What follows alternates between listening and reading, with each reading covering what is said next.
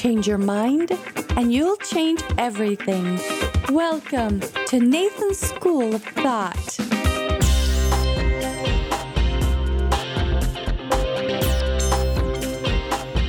Hello, my friends. Today is kind of a big deal to me. Two days ago, we celebrated the birthday of my father, and I'm going to talk about that in just a minute, and the birthday of my sister in law, whom I dearly love. Today is also really important because this is the one year anniversary of when I began this podcast. As of this morning, the podcast hit 2,500 downloads. It's kind of nice to get an even number like that right on the one year anniversary. This is the 50th episode. I took a two week hiatus to certify in neurolinguistic programming, but other than that, this has been a weekly occurrence for a full year. I thought a lot about what to talk about today and what's most important. And it reminded me of something that I say to my kids all the time. And by all the time, I mean ad nauseum. I always say, people matter most. Because two days ago was my dad's birthday, I've been thinking a lot about his life, its effect on me, and possibly its effect on you.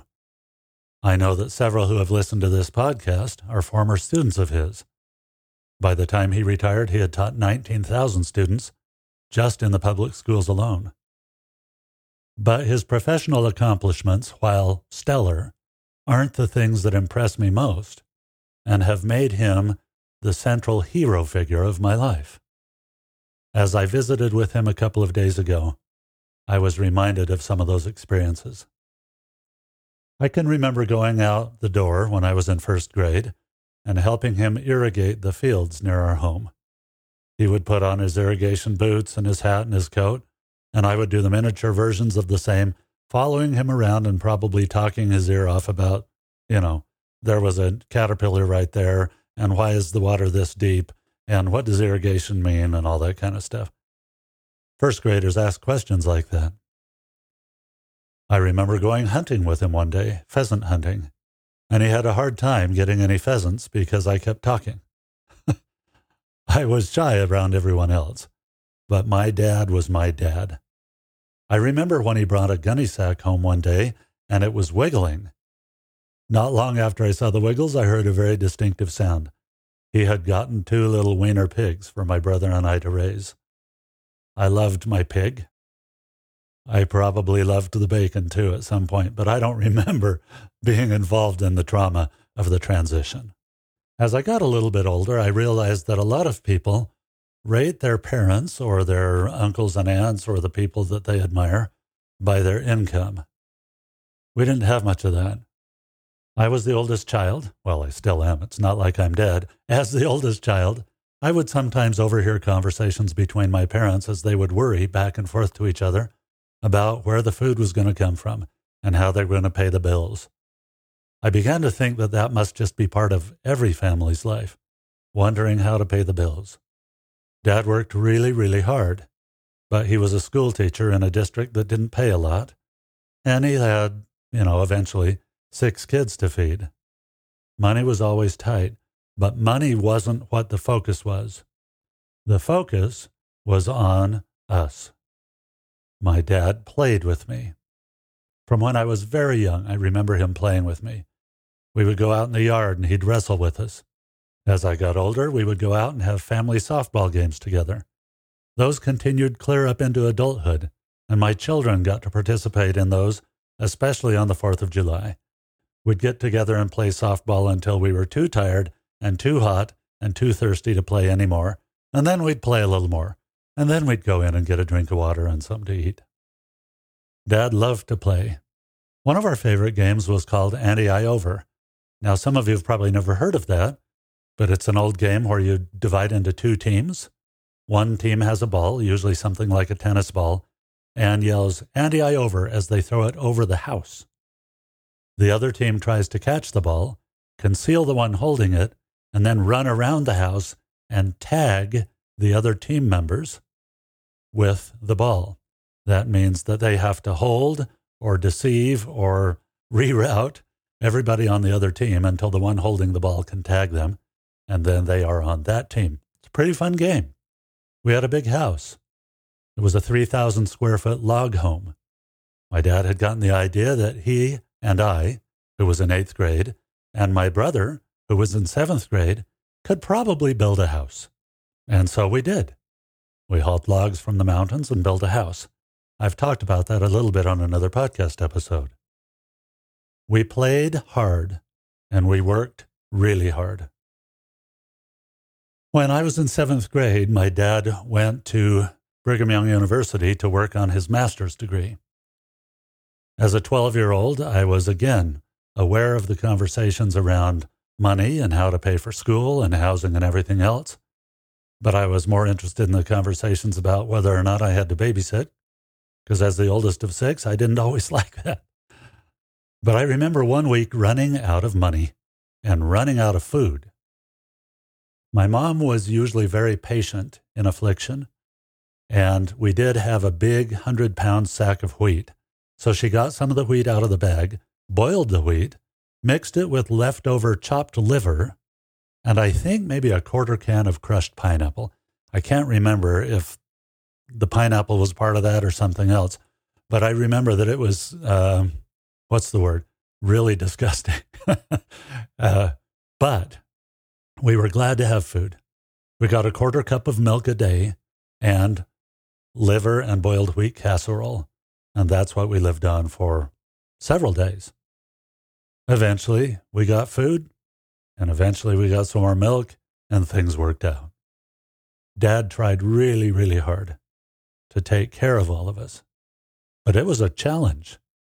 I know some of you are in the same boat. That same year, I was invited to go with a scout group along with my brother and my dad on a winter campout.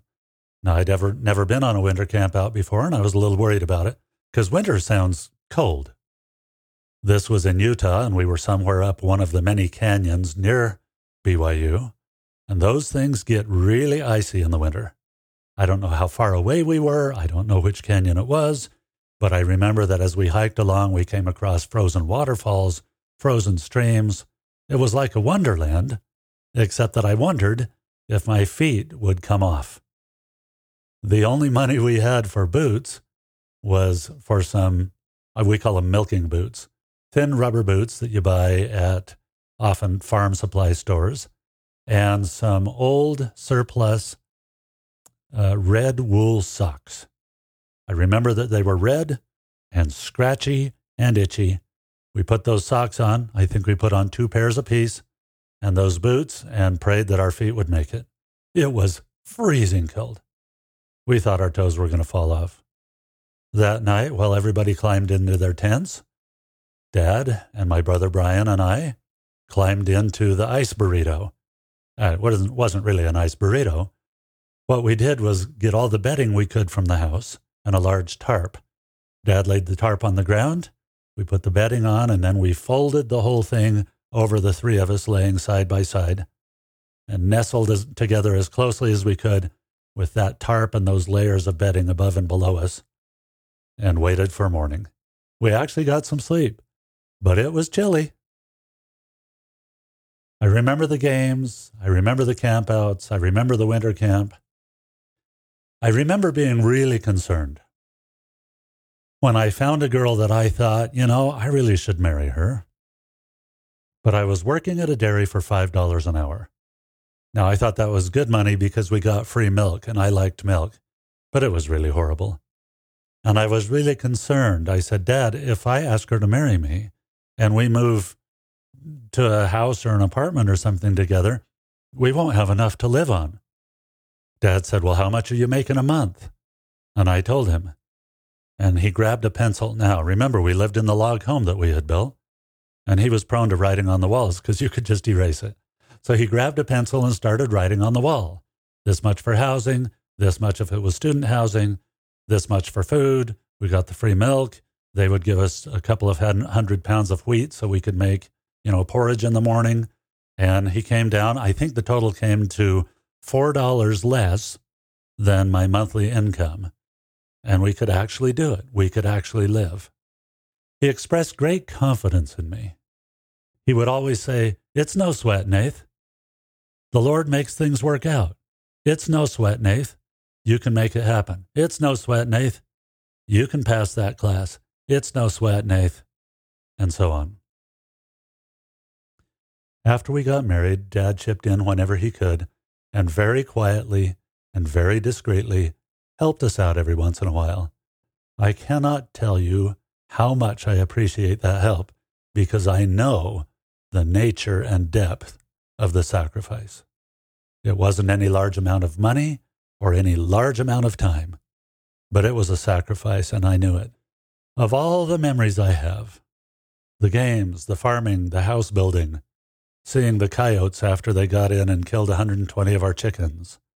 All of these memories of driving the tractor while we hauled hay during the summer, and feeling so grown up when at eight years old I could drive the tractor smoothly enough that he and Grandpa and my uncles could throw the hay on the wagon, and I didn't topple the wagon or the hay or the grandpa, the dad, and the uncles.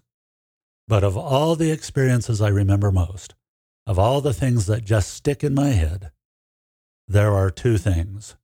One is the phrase, this is really living. When we would get tired and when we'd worked hard at the end of a week or at the end of a month, Dad would very often surprise us all by saying, Okay, be in the car in one hour. We're going fishing. We'd gather our stuff up, finish whatever we were feeding or watering or doing, and we'd all hop in the car and head up into the mountains of Idaho to go fishing. Now, back then, there were fish in the mountains of Idaho because there weren't so many people. Now there's a lot of people and not so many fish. We had it really good. But when we would get up there and get to the tree line and smell the pines and hear the rush of the water, Dad would take a deep breath and say, Man, this is really living. And he meant it. But what was even more poignant and more powerful and more memorable was at night. We didn't have a tent. Instead, we would lay down a tarp, put our sleeping bags on top, and then while we laid there, we would look up at the stars. Dad would talk to us about how much he loved us. He would talk to us about eternity. He would look at the stars up above, so bright and so clear and there, with the trees around us pointing to the night sky, he would talk about what happened if we could imagine floating through the universe and then we came to a wall or an end. What would be on the other side? He would say, You can't imagine eternity, but God can. You can't imagine endless love, but I can and God can. You can't imagine what families can become, but that's what we're going to do. That's the kind of family we want to be. We would ask him questions and talk about all kinds of things. But always the conversation would end with a discussion about eternity and families and love and what was most important. From that, I learned that love matters and that people matter most. And so, to my friends, on this one year anniversary, I'll tell you, I love you. And if my dad knew you, he would love you. And some he does already. People really do matter most.